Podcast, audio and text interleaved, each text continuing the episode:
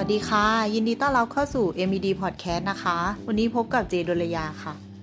เชื่อว่าปัญหาเรื่องการนำเสนอคงจะเป็นปัญหาใหญ่ของใครหลาย ๆ คนใช่ไหมคะ คือเมื่อเราต้องการ present งานนะคะ เราอาจจะรู้สึกกังวลไปหมด มือไม้สั่น เสียงสั่นจนควบคุมไม่ได้นะคะ ซึ่งความกังวลเหล่านี้ค่ะทำให้เราพยายามหลีกเลี่ยงใช่ไหมคะ แต่ในความเป็นจริงแล้วอะไม่ว่าจะเป็นชีวิตในช่วงเรียนหรือว่าชีวิตในช่วงทำงานนะคะ เราล้วนต้องเจอกับการ present งานอยู่ตลอดเวลา วันนี้เจก็เลยเอาเคล็ดลับที่จะช่วยทำให้การ present งานของทุกคนนะคะ กลายเป็นเรื่องง่ายมาฝากกันค่ะ อันดับแรกเลยค่ะ คือเราต้องตั้งเป้าหมายการ present งานให้ชัดเจนนะคะ คือก่อนที่เราจะ present งานนะคะ เราควรเขียนในกระดาษว่า มีเรื่องหลักหรือว่าเรื่องย่อยอะไรที่เราต้องพูดบ้างซึ่งการทำเช่นนี้อะค่ะ จะทำให้เรารู้ว่าเราควรที่จะวางไทม์ไลน์ยังไง แต่ไม่จำเป็นต้องทำให้เป็นแบบแผนมากนักนะคะ เขียนออกมาเพื่อให้ตัวเองเข้าใจก็พอค่ะ โดยตั้งคำถามกับตัวเองค่ะ ว่าประเด็นหลักที่เราต้องการที่จะพูดคืออะไร เรามีวิธีหรือว่าแนวทางในการนำเสนอยังไง แล้วคนฟังจะได้อะไรจากสิ่งที่เราพูดการจับ concept ของการ present นะคะ จะทำให้เราไม่หลงประเด็นแล้วก็สามารถสื่อสารมันออกมาได้อย่างตรงจุด นอกจากนี้นะคะ ยังทำให้คนฟังอะเข้าใจเนื้อหาที่เราพูดได้ง่ายขึ้นด้วยค่ะ ข้อที่ 2 ก็คือ เข้าใจผู้ฟัง เราต้องศึกษาค่ะว่าผู้ฟังของเราเป็นใครแล้วก็ต้องการอะไรนะคะ เพราะว่าคนฟังจะมีลักษณะนิสัยที่หลากหลาย บางคนชอบฟังเรื่องที่มีพลัง ต้องการพลังจากผู้พูด ชอบฟังแรงบันดาลใจ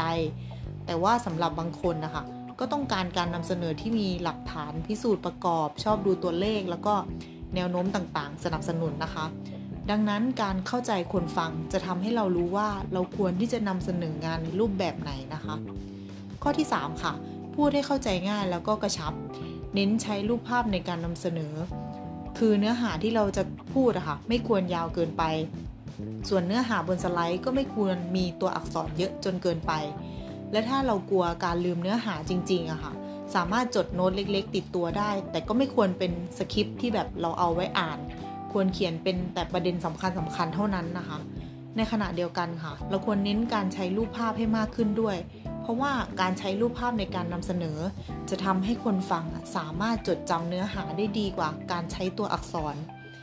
มีนักชีววิทยาระดับโมเลกุลนะคะ เขาบอกว่าคนเรามีความสามารถในการจดจำรูปภาพได้ดี ซึ่งจากการทดสอบการฟังข้อมูลเพียงอย่างเดียวนะคะ เมื่อผ่านไป 3 วัน เราจะจำเนื้อหาได้เพียง 10%แต่เมื่อเพิ่มรูปภาพในการนำเสนอค่ะ เราจะจำเนื้อหาได้ถึง 65%เห็นแบบนี้แล้วลองลดตัวอักษรแล้วก็เพิ่มรูปภาพเข้าไปในการนำเสนอ ข้อที่ 4 ก็คือนำเสนอเนื้อหาที่มีสาระแล้วก็สนุก คือเวลาที่เราไปฟัง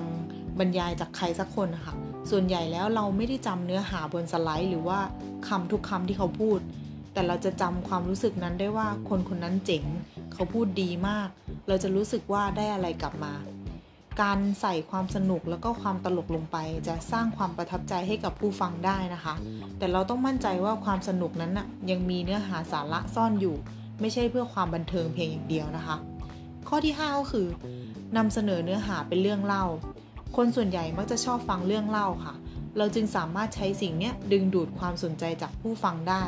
โดยการนำเสนอแบบเรื่องเล่าจะมีประสิทธิภาพมากขึ้น ถ้าเราสามารถหาจุดเชื่อมโยงที่ทำให้คนฟังรู้สึก มีอารมณ์ร่วมไปกับสิ่งนั้นๆ ได้ เช่น การหยิบยกสถานการณ์ที่ผู้คนส่วนใหญ่พบเจอเป็นต้นนะคะ แต่วิธีการนำเสนอที่มีการเล่าเรื่องเนี่ยค่ะ ต้องมีเนื้อหาที่ค่อนข้างเป๊ะ เหมือนกับการที่เราเข้าใจแล้วก็จำเรื่องราวนั้นได้จริง ๆ แล้วก็ถ่ายทอดมันออกมาให้ผู้ฟังเข้าใจมากที่สุดนะคะ ข้อที่ 6 ก็คือให้ใช้โทนเสียงที่แตกต่างกัน งานวิจัยของศาสตราจารย์ด้านการตลาดอะคะเขาระบุว่าผู้ที่เพิ่มแล้วก็ลดระดับเสียง แล้วก็ใช้โทนเสียงที่แตกต่างกัน จะมีความมั่นใจในตนเองมากขึ้น แล้วก็มีพลังในการโน้มน้าวใจคนฟังได้มากกว่าผู้ที่ใช้เสียงโมโนโทนนะคะ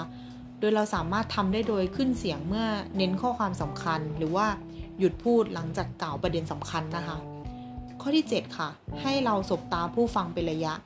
คือในบรรดาผู้ฟังทั้งหมดอะค่ะ จะมีผู้ฟังบางคนที่เรารู้สึกว่าเขากำลังมองเราอยู่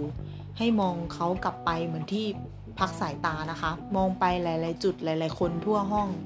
เวลาที่เรามองหน้าคนนะคะเราจะรู้สึกว่ากำลังพูดอยู่กับเขา แล้วเราจะคิดว่าพูดเพื่อให้เขาฟัง คือเมื่อเราทำเช่นนี้ท่าทางแล้วก็ภาษาที่เราใช้อะค่ะ มันก็จะเป็นธรรมชาติมากขึ้นนะคะ